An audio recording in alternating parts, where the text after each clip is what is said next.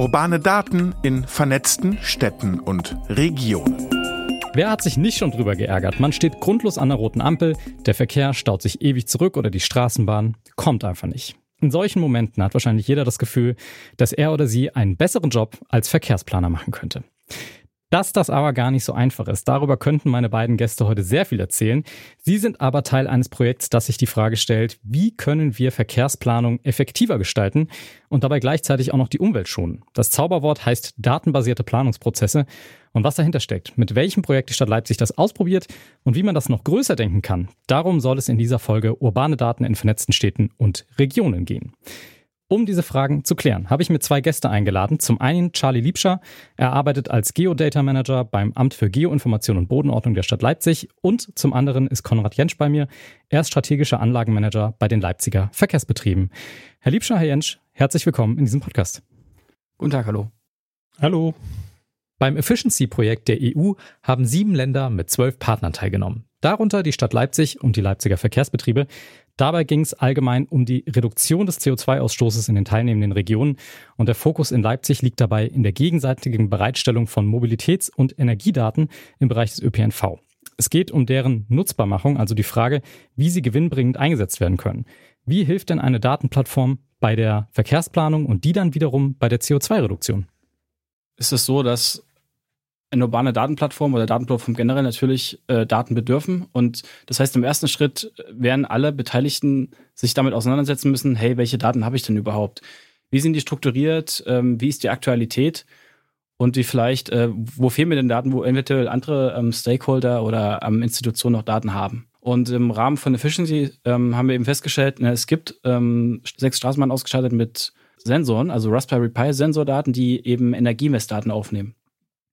Und äh, das Interessante ist eben, dass wir dadurch ein sehr hohes Maß haben, um zu messen, wo die Straßenbahn genau wie viel Energie ähm, verbraucht.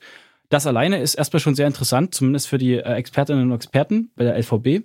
Aber auch wir von der Stadt ähm, können eben diese Daten Mehrwert stiftend einsetzen, beziehungsweise eben auch mit unseren Daten erweitern. Wir können dann eben sagen, wie ist denn die Verkehrsraumgestaltung in diesem oder jenen Abschnitt des Gleises? Also ganz salopp gesagt, hat die Straßenbahn einen eigenen Gleiskörper oder nicht? Weil wenn die Straßenbahn nämlich ähm, einen eigenen Gleiskörper hat, dann interagiert die nicht so stark mit dem äh, normalen, also mit dem Autoverkehr zum Beispiel. Oder Konrad? Genau.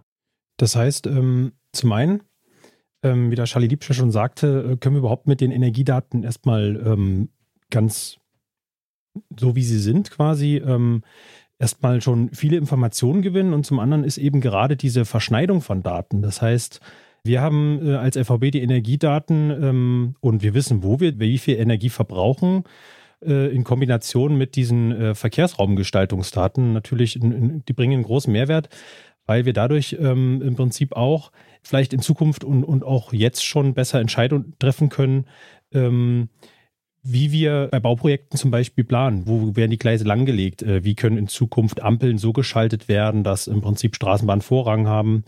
dass ähm, wir vielleicht einen bahneigenen Körper an Stellen bekommen, wo jetzt noch kein bahneigener Körper vorhanden ist, dass wir unabhängig quasi vom Individualverkehr von Autos, von Fahrrädern äh, durchfahren können. Genau.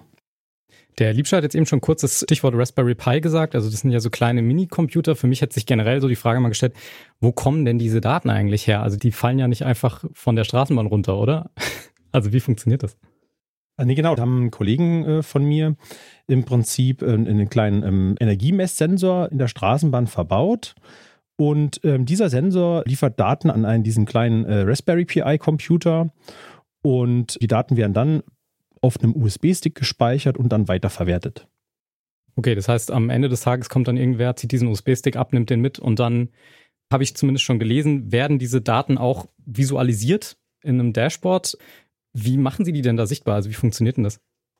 Ich würde vielleicht noch was zu dem USB-Stick sagen. Also das ist ja sozusagen eine Art Pilot oder ein Testcase. Und es gibt sozusagen zwei Dinge, die äh, wir rausfinden. Einerseits sind datenbasierte Erkenntnisse, das heißt, was können wir aus den Daten rauslesen? Das andere ist eher weitergefasst strategisch im Sinne von einer digitalen ähm, Planungsgrundlage oder Planungsprozessen. Das heißt, wie müssen denn die Daten organisiert sein, damit sie überhaupt automatisierbar sind? Und das ist auch so ein Punkt, dass wir eben sagen, okay, jetzt können wir erstmal die Daten auswerten, aber perspektivisch wäre es natürlich viel schöner, wenn die Straßenbahn automatisiert die Energiemessdaten abgeben würde. Ähm, jetzt zum zweiten Teil deiner Frage. Genau, wie werden die Daten visualisiert? Ich komme natürlich aus dem Amt für Geoinformation und Bodenordnung. Das heißt, äh, wir lieben Geodaten, wir lieben Daten mit Raumbezug. Und es war erstmal eine kleine Herausforderung, sozusagen das hinzubekommen, dass man den Energieverbrauch, das heißt zum Beispiel, wie viel Strom hat die Straßenbahn in dieser oder jener Sekunde auf diesen oder jenen Meter verbraucht, äh, zu verorten. Äh, es ist nämlich so, dass der Botcomputer, also die zweite Datenquelle in der Straßenbahn, aufnimmt, in welcher Koordinate ähm, sozusagen sie sich gerade befindet. Über einen Zeitstempel kann man dann sozusagen auch die Energie mit dem Ort verknüpfen und dann hat man quasi eine Verräumlichung. Und dann kann man den Schritt weitergehen und sagen, okay, der einzelne Punkt bringt mir jetzt vielleicht nicht so viel. Ich möchte jetzt beispielsweise den durchschnittlichen Verbrauch auf einem Gleismeter äh, kennen. Und dadurch, weil die LVB uns dann noch die Gleismeter zur Verfügung gestellt hat und wir das dann sozusagen räumlich verschneiden können, also indem wir das sozusagen einfach übereinander legen, konnten wir dann sozusagen auch Erkenntnisse oder einfach auch rein deskriptive äh, Darstellungen erstmal mm, in den Raum bringen. Okay, das heißt also, Sie analysieren diese Daten, dann versuchen Sie irgendwie Erkenntnisse daraus zu gewinnen, wie zum Beispiel an einer Stelle wird sehr viel Strom verbraucht und dann versuchen Sie wahrscheinlich auch irgendwelche Handlungsempfehlungen oder tatsächliche Handlungen daraus zu gewinnen, oder? Gibt es da schon konkrete Beispiele, was da passiert ist? Also das ist natürlich das, das große Ziel, das zu operationalisieren. Ich muss dazu sagen, die Analysen haben wir natürlich selber Stück weit auch durchgeführt, aber wir haben uns da auch noch externe Hilfe geholt, denn es gibt äh, tatsächlich in Leipzig auch sehr viele Expertinnen und Experten für Datenanalysen. Wir haben uns da für das Center of Scalable Data Analytics äh, gewandt. Äh, das sind sozusagen Informatikerinnen und Informatiker von der Uni Leipzig beziehungsweise der TU Dresden. Und denen haben wir eben die Daten gegeben, denn wir haben jetzt über ein Jahr Daten gesammelt äh, und das sind jetzt nicht wenig, das sind über 40 Millionen Datenpunkte mit 60 Attributen. Das kann man nicht mal so eben in einer Excel-Tabelle runterschrubben. Das muss man erstmal irgendwie sichtbar machen. Ne? Ja. Genau. Also im Prinzip Ziel des Projektes und dieses, dieses Anwendungsfalls war vor allem auch, erstmal überhaupt die Daten auswertbar zu machen, die Verschneidung hinzubekommen. Und das ist vielleicht auch noch ein wichtiger Stichpunkt in Richtung Datenplattform. Es gibt viele Daten, die in unterschiedlichsten Formaten liegen, die irgendwo. Und ähm, wenn wir jetzt über die Nutzbarmachung von diesen Daten sprechen, dann geht es vor allem um die Verschneidung, das haben wir auch schon gesagt. Aber so eine Verschneidung hat eben die Herausforderung, dass man sie auf ein Format bringt und dann irgendwo im Prinzip äh, Schnittpunkte identifiziert, wo man sie nebeneinander legen kann. So, und das war im Prinzip schon ein Riesenschritt. Für die LVB ist der Riesenschritt allein schon, dass wir jetzt wissen, wo wir wie viel verbrauchen. Und zum anderen war es jetzt im Prinzip mal ein Anwendungsbeispiel, was für einen Prozess wir durchlaufen müssen, um dann wirklich äh, äh, das Ergebnis zu bekommen. In Form von Analysen, die dann eben operativ bewertet werden. So, und die operativen Bewertungen an sich, die ähm, müssen noch stattfinden und ähm, genau, also wir haben quasi, ähm, da es eben durch viele Fachbereiche geht äh, bei diesen Themen, ne? wenn man Daten verschneidet, dann, dann kommt man auch auf verschiedenste Fachbereiche, haben wir da jetzt noch keine konkreten operativen Auswertungen. Aber wir haben uns natürlich Fragen gestellt. Und da sind solche Fragen äh, wie zum Beispiel, ähm, wie viel schneller sind wir denn eigentlich dort, äh, wo wir nicht mit dem Individualverkehr in Berührung kommen? Oder ähm, genau. Genau, also wir haben natürlich schon ein paar Erkenntnishäppchen, würde ich es nennen, ja. äh, die wir auch zusammen mit dem SCATSA ausgewertet haben. Also es ist natürlich so, dass wir nicht nur denselben Straßenbahntyp äh, mit Energiemessdaten ausgestattet wurde, sondern es sind unterschiedliche Bautypen. Also jeder kennt mhm. bestimmt die alten Tatra-Wagen hier in Leipzig oder halt dann neuere Fahrzeugmodelle. Und wir haben natürlich neben den Verkehrsrauminformationen und Geschwindigkeit und Energie auch ähm, die Temperatur mit, also die Temperatur, die Wetterinformation mit dazugenommen. Und äh, dann haben wir eben mal geschaut, Mensch, wie verhält sich denn beispielsweise der Energieverbrauch im Verlauf des Jahres und in Relation zur Temperatur. Und dann sieht man so bei einigen Straßenbahnmodellen so ein schön, schönes U-Shape, also es ist quasi hoher Verbrauch bei kalten Temperaturen, dann geht es bei gemäßigten Temperaturen wieder runter und dann wieder hoher Verbrauch bei hohen Temperaturen. Währenddessen bei anderen Straßenbahnen das eben so war, äh, dass sie nur hohen Verbrauch im Winter hatten und äh, niedrigeren Verbrauch im Sommer. Das lag allein daran, und das ist schön, wenn man dann quasi ne, die Daten, äh, sag ich mal, verifiziert, dass einige Bautypen sozusagen eine Klimaanlage haben und andere natürlich nicht. Und das ist erstmal gut, dass man das daran erstmal wieder sieht. Ne? Das ist für mhm. die Plausibilisierung ähm, ganz wichtig. Davon ausgehend kann man eben sagen, Mensch, wir rechnen jetzt mal die Fahrtenergie raus und gucken eben, wenn wir jetzt Straßenbahn gleichen Bautyps vergleichen würde, welche Straßenbahn verbraucht denn weniger Energie mit ihrer Heizung oder mit der Klimaanlage? Ne? Das heißt, wenn man die Bewegungsenergie rausrechnet, kann man dann auch wieder mit Anforderungen sozusagen an, an den Hersteller rangehen und sagen, hier, ähm, die Straßenbahn ist irgendwie energieeffizienter. Das ist doch schön, warum ist es bei der und bei der anderen nicht? Ne? Das wäre jetzt ein ganz praktisches Beispiel. Jetzt quasi in, in dem Beispiel, wo man sagen würde, man hat verschiedene Typen, die alle ähnlich aktuell sind, oder würde man jetzt sagen, okay, die, die neuen, die man gekauft hat, sind sowieso effizienter und da tut sich schon was? Genau, beziehungsweise jede Straßenbahn, auch wenn sie vom selben Bautyp ist, ist ein Unikat. Insofern kann man auch das untereinander vergleichen. Ah, okay. Was man auch machen kann, man kann quasi nicht die Straßenbahntypen benchmarken, sondern man kann eben auch äh, die, die Infrastruktur benchmarken. Ne? Also Konrad hat das gerade schon erwähnt mit den eigenen Bahnkörpern und den straßengebundenen Bahnkörpern. Ähm, ich habe mir das aus Spaß mal angeschaut, die Daten eben gematcht, äh, sozusagen gegenüber Temperatur und Niederschlag und der Durchschnittsgeschwindigkeit je nach Gleistyp. Das heißt, wie resilient ist denn diese oder jene Infrastruktur äh, gegenüber starken Temperaturschwankungen oder Niederschlägen? Und da hat sich eben gezeigt, wir hatten im Winter 2021, der eine und die andere wird sich noch erinnern, sehr viel Schnee. Und es hat sich eben gezeigt, dass dann äh, ja bestimmte Arten von Baukörpern eben eine höhere Durchschnittsgeschwindigkeit haben, was dazu führte, dass man eben sagen kann, naja, eigene Bahnkörper sind eben resilienter gegenüber von, von großen Niederschlägen oder Schneeniederschlägen. Also der ganze Witz hinter diesem Projekt, diesem Efficiency-Projekt ist ja äh, CO2-Reduktion. Ne? Das macht ja auch Sinn, wenn man sich viel Energiekomponenten anguckt. Gibt es denn noch weitere Vorteile von diesem datenbasierten Monitoring oder geht es da wirklich vor allem um, um diesen einen Fall? Also es ist natürlich immer so, dass Monitoring jetzt kein Selbstzweck ist. Ne? Also es muss immer, immer anwendungsbezogen einen Grund geben, warum was aufgenommen wird.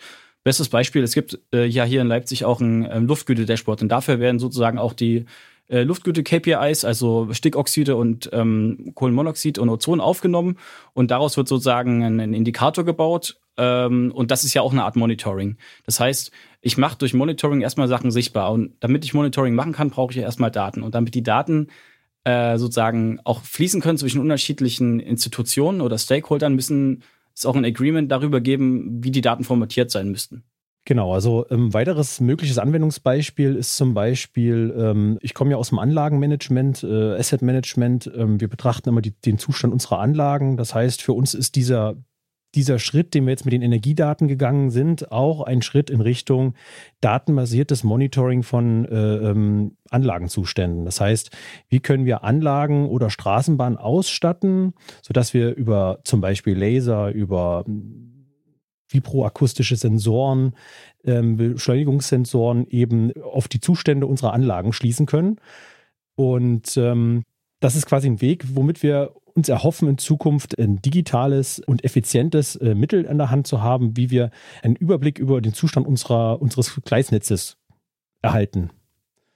Was dann Grundlage ist für grundlegende Entscheidungen, wo wir neu bauen, was wir priorisieren, ähm, wo wir vielleicht Instandhaltung möglichst zeitig machen können, um dann ähm, Folgefehler zu vermeiden. Ne? Also es, ein Fehler fängt ja immer klein an und wird immer größer bei Anlagen und dann ist natürlich die ideale Welt, dass man den Fehler sehr, sehr zeitig erkennt und minimalinvasiv eingreift und dann erst gar nicht groß bauen muss. Das heißt, es geht auch um Effizienz neben Nachhaltigkeit. Genau, es geht um Effizienz, insbesondere in einer Stadt wie Leipzig, die historisch gewachsen ist, wo äh, der Verkehrsraum eng ist, wenig Platz ist und äh, wo Bauen immer kritisch ist für alle, insbesondere für die Bürger.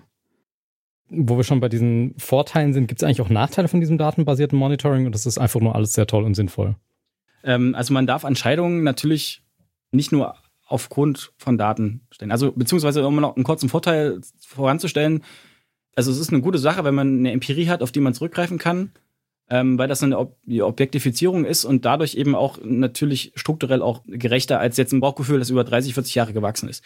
Gleichzeitig ist es natürlich auch so, ähm, dass man auch nur nicht Entscheidungen aufgrund von Daten beziehungsweise von Algorithmen ähm, treffen sollte. Denn es muss immer auch noch ein, äh, sag ich mal, ein Faktor Mensch oder eine Fachperson geben, der eben auch eine tragende, qualifizierende Rolle dabei hat. Ne? Es gibt eben weiche Faktoren, die aus gutem Grund im Maschinenlesbar oder maschinell nicht ähm, zu berücksichtigen sind ähm, die aber natürlich zum Tragen kommen. Also wenn ich jetzt, ich kann ganz viele Faktoren für bei, bei Stadtplanungsprozessen berücksichtigen, aber es gibt dann eben doch nochmal die eine oder andere Expertin, die dann eben aufgrund ihrer auch Erfahrung Sachen berücksichtigt, die die Daten alleine vielleicht nicht so hervorbringen würden in erster Linie. Das heißt, es ist immer so ein Wechselspiel. Das heißt, wir müssen uns auch, ähm, sagen wir, mit der Qualität von Daten und auch mit der Struktur von Algorithmen beziehungsweise deren Implikationen ähm, auseinandersetzen. Also um es noch greifbarer zu machen, ich stelle mir das jetzt so vor, ist jetzt wahrscheinlich kein reales Anwendungsbeispiel, aber wenn ich jetzt sagen würde, aufgrund von Daten sage ich, hier soll jetzt eine neue Straßenbahnlinie durchführen, auf dem Weg ist aber eine 100 Jahre Eiche, zwei Tischtennisplatten und ein Spielplatz und die Leute lieben das und da gibt es auch sonst nichts weit und breit, die Daten wissen es aber nicht, dann sagen wir, lassen wir das lieber bleiben, auch wenn die Daten sagen, das wäre das Effizienteste, was wir machen könnten.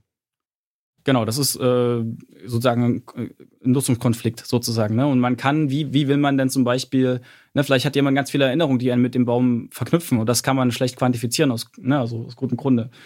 Trotzdem hat der Baum ja oder der Ort einen Wert für einen. Ne? Das ist richtig. Und vielleicht ist es auch einfach so, dass man sich die Frage vorher stellen muss, ja. Also, das ist auch mit der Punkt, äh, man kann Daten aufnehmen, man kann Daten verwerten, aber das kostet auch einen Aufwand. Der Aufwand liegt dann vielleicht nicht mehr beim Menschen, der viel Arbeitszeit da reinsteckt, aber es, es, es äh, wird Rechenpower reingesteckt, äh, es wird Energie reingesteckt. Und das ist natürlich wichtig im Umgang mit Daten, dass man auch sagt, okay, ich, ich nehme jetzt nicht Daten auf, um des Datenaufnehmens willen, sondern ich, ich nehme sie aus, weil ich mir was davon erhoffe. Und ähm, das, das erfordert natürlich eine Prüfung vorher. Macht das auch Sinn, diese Daten so und so aufzunehmen? Ne? Das, ich finde das mit dem Baum ein schönes Beispiel, weil das weiß man doch eigentlich vorher schon. Ne? Ja, die Sensoren genau. wissen es ja nicht. Ja, genau. Okay, jetzt haben wir in diesem Podcast ja schon auf verschiedenste Weise auch über urbane Daten und Daten generell in der Stadt Leipzig gesprochen. Es gibt ja verschiedene Projekte. Gibt es da schon irgendwie Sachen, die man schon daraus gelernt hat, aus dem, was bisher schon erhoben wurde und Sachen, wo das dann auch mit Ihren Projekten ineinander greift? Also es gibt derzeit ein großes Projekt bei der Stadt Leipzig, äh, verbunden mit äh, den Städten Hamburg und München. Äh, das heißt Connected Urban Twin, kurz CUT. Da geht es darum, einerseits einen digitalen Zwilling zu generieren, sozusagen ein digitales Abbild der Stadt, der als Planungsgrundlage ähm, verwendet werden kann. Und die Daten, die sozusagen gehalten werden oder organisiert werden müssen, um diesen digitalen Zwilling zu befüllen und auch Simulationen durchzuführen, die werden eben in einer urbanen Datenplattform sozusagen organisiert. Und es wird sozusagen im Anwendungsfall, in einem Anwendungsfall wird das, das Thema Verkehrsdaten und ähm, Mobilitätsdaten weitergeführt werden. Da geht es dann darum, dass das ähm, verbreitert wird. Wir werden dann sozusagen Daten nicht nur der Straßenbahn, sondern eben auch des motorisierten Individualverkehrs mit reinbringen. Da gibt es mehrere tausend Sensoren, die messen dann eben, wie viele Autos dort langfahren. Und das kann man natürlich auch in Wert setzen. Und äh, dann sozusagen mit äh, Informationen der Fahrradzählstellen, die ja auch ausgebaut werden, sozusagen verknüpfen. Und dadurch hat man sehr viele Mobilitätsformen in einem, die man eben äh, gegenüberstellen kann. Und dann versteht man, wie die Stadt äh, fließt und interagiert. Ähm, und das kann eben auch dann in einem digitalen Zwilling sozusagen repliziert werden. Und dann weiß man eben, okay, ich fände jetzt mal hier oder dort was äh, und weiß dann, okay, dort müsste vielleicht die Kapazität der einen oder anderen Straße oder des, des Verkehrsraums verändert werden. Mit Efficiency haben Sie dann ja jetzt auch eine gewisse Blaupause ne, für so weitere Projekte, jetzt wo Sie das einmal durchdekliniert haben, sozusagen von vorne bis hinten. Gibt es da sonst noch irgendwelche Learnings, wo Sie sagen, die müssen wir uns auf jeden Fall merken fürs nächste Projekt?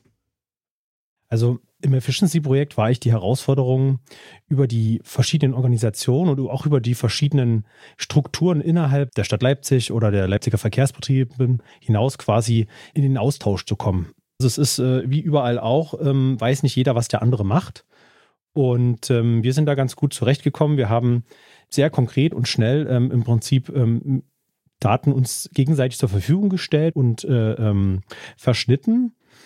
Ähm, wir sind aber auch einfach in diesem Prozess immer wieder ja, auf Fragezeichen gestoßen oder auch waren überrascht, äh, wie andere Bereiche dann doch schon mit Daten arbeiten und ähm, haben für uns auch festgestellt, dass wir ganz oft im Prinzip äh, jeder Projekte hat, aber gar keiner genau weiß, was für Projekte sind das, an was die gerade arbeiten und dass da eigentlich viele Synergien existieren könnten, wenn man voneinander weiß. Und das ist schon ein großes, also ich würde jetzt mal sagen, es ist ein, großes, ein großer Lernpunkt, den wir auf jeden Fall mitgenommen haben dass wir ähm, da gezielter in den Queraustausch kommen müssen. Innerhalb der kommunalen Familie, sagen wir immer, also der kommunalen Betriebe und der Stadt Leipzig.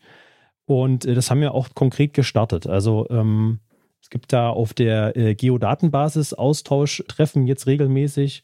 Und auch darüber hinaus äh, wollen wir jetzt, äh, wir haben Tor-Fixes gehabt, regelmäßig, wo wir uns ausgetauscht haben. Und die werden wir natürlich nicht mehr so in der Intensität wie innerhalb des Projektes, aber trotzdem weiterführen, wo uns eben wichtig ist, dass wir eine Art Plattform schaffen, auf der wir quasi ähm, abbilden können, was wer macht, mal ganz einfach gesagt. Seitens der Geodateninfrastruktur Leipzig oder kurz GDI ist es eben so, also ein zentrales Credo von uns ist einfach, dass wir sagen, wir möchten Datensilos aufbrechen. Wir wissen, es gibt unglaublich viele fitte Leute, die schon coole Sachen machen. Es gibt ganz tolle Daten und der Mehrwert besteht eben darin, dass man sich das gegenseitig zugänglich macht. Natürlich in dem Vorbehalt, nicht jeder darf alles sehen. Es gibt natürlich ne, sensible Informationen wie kritische Infrastruktur oder personenbezogene Daten von Kindertagesanrichtungen. Das ist richtigerweise natürlich nicht für jeden zugänglich.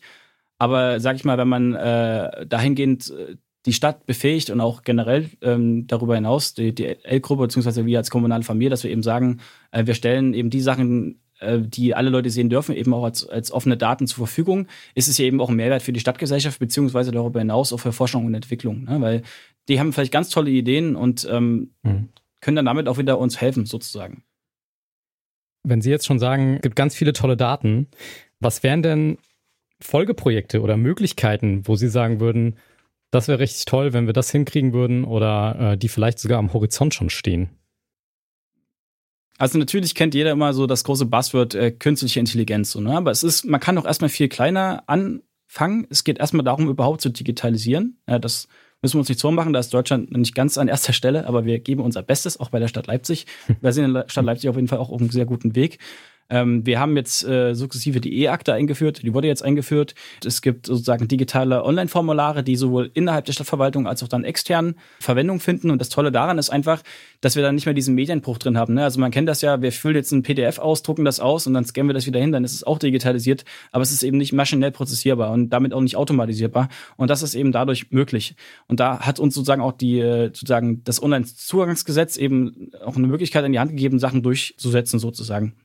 Das heißt, äh, wir als äh, GDI betreiben eine, eine innerhalb der Verwaltung ähm, für Geodaten und bauen diese sukzessive zu einer urbanen Datenplattform aus. Das heißt, wir führen die Daten der einzelnen Fachsysteme zusammen auf eine Plattform und machen sie damit zugänglich und stellen eben auch darüber hinaus andere Formen und Anwendungen zur Verfügung, also auch Dienste und ähm, APIs zum Beispiel. Und das heißt, es können dann eben auch andere Fachpersonen aus anderen Ämtern die Daten nehmen ihrerseits und dann anreichern, analysieren oder bereitstellen, ob schon wir das auch teilweise auch selber schon machen wo wir jetzt schon äh, bei diesem Bild waren vom PDF-Dateien ausdrucken und wieder einscannen, das ist ja teilweise auch das Gefühl, was viele Leute mit, mit Stadtverwaltung auch haben, wo es eher um Faxgeräte als um hochmoderne Datensätze geht. Wie ist es denn, wenn man jetzt mal aus dem Nähkästchen plaudert, in der Verwaltung, in der Arbeit? Macht sich das bemerkbar auch, wenn man solche Projekte umsetzt und da Sachen vorangehen? Gibt es da einen Kulturwandel oder sowas? Es gibt definitiv einen Kulturwandel und da hat natürlich Corona als ähm, Beschleuniger fungiert. Wir sehen auf jeden Fall, dass es eine, ja, einen Digitalisierungsschub gibt, auch in der Verwaltung. Ähm, gerade was schon erwähnte äh, digitale Online-Formulare zum Beispiel angeht. Und es ist auch ein generelles Verständnis einfach von Daten und ähm, genau. Bei, bei, bei der LVB, die, ähm, sage ich mal, ein bisschen unabhängiger von der Verwaltung äh, äh, fungieren kann, ist es ähm, ähnlich. Ich, wir sind, sage ich mal, mitten im Digitalisierungsprozess und ähm, zum einen ist es natürlich eine, eine technische Sache. Also ähm, so ein, es geht dann schnell um Prozesse, wie, wie können wir Sachen, wenn wir sie digitalisieren, auch gleich besser machen, wie, was ist eigentlich der Mehrwert dabei und ähm, was für Auswertung können wir fahren über diese Daten. Ne? Also wir haben zum Beispiel ähm, unsere Anlagenzustände, äh, können wir sagen, was sind unsere zehn schlechtesten Weichen in der Stadt und warum sind die eigentlich so schlecht, mhm. wenn wir sie jetzt digital erfassen. Ne? Ähm, ähm solche Fragen kommen. Und es ist ein Kulturwandel, der wird gelebt und äh, der wird, wurde durch Corona beschleunigt. Einerseits in der Digitalisierung der Arbeit an sich, aber auch in den Wegen, wie man Sachen äh, an andere Kollegen vermittelt oder so. Ne?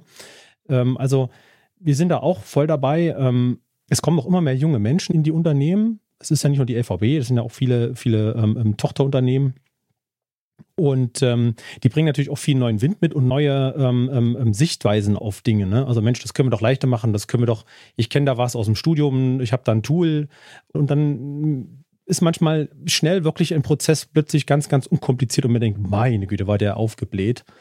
Ähm, genau, und ähm, jetzt muss ich mal auf Topic gerade überlegen, ich hatte noch, ich hatte noch irgendwas. Okay, na, ich hätte jetzt noch was gesagt zum, also dass wir das schon auch als in, äh, Zukunftsperspektive sehen als Werkzeug, weil wir uns natürlich auch die, die, die alt, sag ich mal, alten ist ein schlechtes Wort, aber im Prinzip die wirklich die altgedienten äh, Wissensträger natürlich auch jetzt langsam alle in Rente gehen. Und der Arbeitsmarkt heutzutage so ist, dass auch ähm, viele ähm, ja, also Quereinsteiger in die, in die Jobs oder in die, die, die vakanten Stellen kommen und dann denen natürlich dann oft äh, dieses Wissen fehlt. Ne? Und das ist das, was der Charlie vor uns äh, ansprach, ähm, dass wir quasi ähm, jahrzehntelanges Fachwissen, was angesammelt wurde, im Prinzip nicht, nicht so einfach ersetzen können. Aber wir vielleicht äh, durch die Digitalisierung und durch ein datenbasiertes Monitoring und, und Auswerten äh, Werkzeuge den Menschen an die Hand legen können, mit denen sie dann wirklich objektive und vielleicht sogar bessere Entscheidungen fällen können. Ne? Genauso zum Thema Daten. Ne? Also was ich schon erwähnt hatte, dass eben sich die Stadt selber auch bewusst wird, dass sie einen Datenschatz hat ne? und den kann sie sozusagen äh, mehrwertstiftend einsetzen. Äh, und das Tolle ist, wir haben sozusagen auch ähm, arbeiten auch sozusagen mit äh, lokalen oder regionalen Partnern aus der Wirtschaft zusammen, beziehungsweise haben auch ein recht starkes, äh, sag ich mal, KI-Cluster jetzt in Leipzig mit dem SCATS AI, beziehungsweise dem Institut für angewandte Informatik.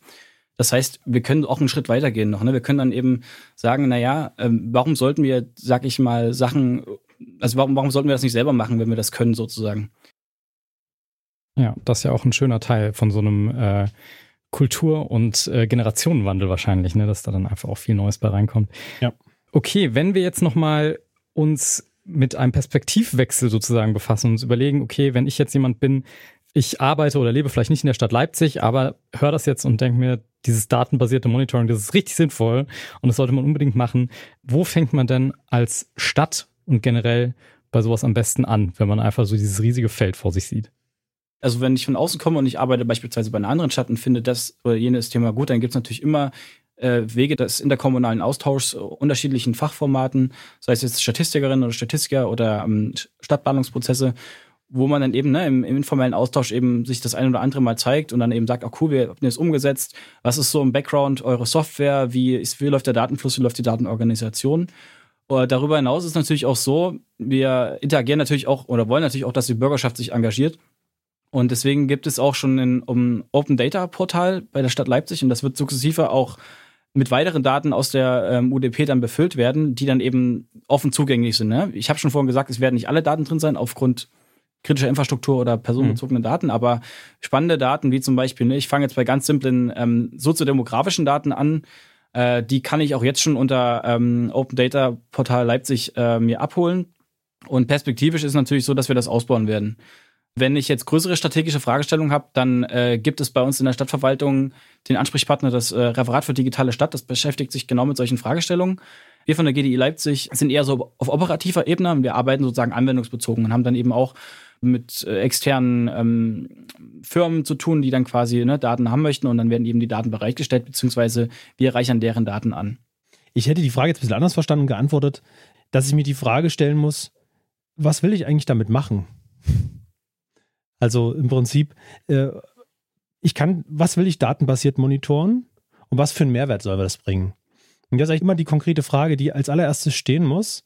Und in der Digitalisierung natürlich auch, wie kann ich mein also es bringt nichts, einen, zum Beispiel einen Prozess, wenn man sagt, man möchte etwas digitalisieren, einen Prozess einfach eins zu eins zu digitalisieren. Das bringt nichts, weil die Digitalisierung an sich oft Optimierungsmöglichkeiten mit sich bringt, Vorteile mit sich bringt. Das heißt, man muss sich als der Anwender, der man auch des Prozesses oder der den Prozess durchführt, im Prinzip auch hinsetzen und sagen, okay, ähm, was bringt mir eigentlich die Digitalisierung? Und wenn sie mir nichts bringt, dann, dann lasse weg. Ne? Aber oft bringt die Digitalisierung was und dabei fallen Daten an. So, dann liegen die Daten erstmal rum. So, und jetzt muss ich mich fragen, ja gut, ähm, was könnte ich denn mit den Daten machen? Beziehungsweise welche Frage habe ich und habe ich da vielleicht Daten, mit denen ich was machen kann? So, das ist für mich eigentlich, sag mal, äh, ganz einfach gesagt, die sind die, die, die initialen Fragen, die man sich stellen sollte. Ja. Ein großer Nutzen ist zum Beispiel immer, dass man eben Redundanzen abbaut. Ne? Das sind dann Parallelstrukturen, die dann äh, ressourcenfrei werden lassen, also auch von Leuten, beziehungsweise es, es ist ja toll, wenn man sagen, hier ähm, aus dem Fachamt wird dann gesagt, Mensch, das ist ja toll. Ich habe ja vorher immer händisch mit Excel drei Excel-Tabellen aufgehabt und alles befüllt und das hat irgendwie 30 Minuten gedauert pro Fall oder wie auch immer. Und dann eben kann man eben sagen, ja, durch die Digitalisierung und durch eine Automatisierung fällt das einfach weg. Die Arbeit läuft automatisch und die Person kann eben in der Zeit andere Sachen machen, die vielleicht ein höheres Maß an, an äh, einer Aufmerksamkeit bedürfen. Und äh, genau, dann ist es natürlich auch so, ne, wie, wie Konrad gerade schon sagte, ne, es darf jetzt nicht zum Selbstzweck vorkommen. Also äh, Monitoring um des Monitoring willens selber, äh, ich muss ja sagen, warum möchte ich irgendwas Monitoring, also anwendungsbezogen. Also ich komme zum Beispiel gerade aus dem Technischen Rathaus. Wir haben gerade ein Treffen gehabt mit ähm, Verkehrs- und Tiefbauamt, wo es eben darum geht, im Rahmen des Absolutprojektes ähm, autonomes Fahren zu organisieren im, als, als äh, sozusagen Testcase im, im Leipziger Norden. Und das ist auf jeden Fall eine klare Anwendung. Da weiß ich, okay, das Auto muss autonom fahren. Um das, damit das Auto autonom fahren kann, braucht es eben Daten. Die Daten müssen so strukturiert sein und ähm, sie müssen eben auch noch so gut strukturiert sein und eine Grundlage sein, damit es dann zum Beispiel, damit es auch sozusagen ähm, vertretbar ist. Das sagen Charlie Liebscher, Geo-Data Manager beim Amt für Geoinformation und Bodenordnung der Stadt Leipzig und Konrad Jentsch, strategischer Anlagenmanager bei den Leipziger Verkehrsbetrieben. Vielen Dank für das Gespräch und diese spannenden Einblicke. Ja, danke. Vielen Dank. Und wer sich jetzt die Dashboards, über die wir hier geredet haben, angucken möchte, dem empfehle ich sehr einen Blick in die Shownotes zu dieser Folge. Dort haben wir die Dashboards und noch viele weitere Informationen für Sie verlinkt. Und falls Ihnen diese Folge gefallen hat, dann empfehlen Sie diesen Podcast gerne weiter und natürlich können Sie ihn überall dort abonnieren, wo es gute Podcasts gibt. Das geht zum Beispiel bei Spotify und Apple Podcasts. Wir hören uns bald wieder. Ich bin Javan Wenz. Vielen Dank fürs Zuhören. Tschüss. Urbane Daten in vernetzten Städten und Regionen.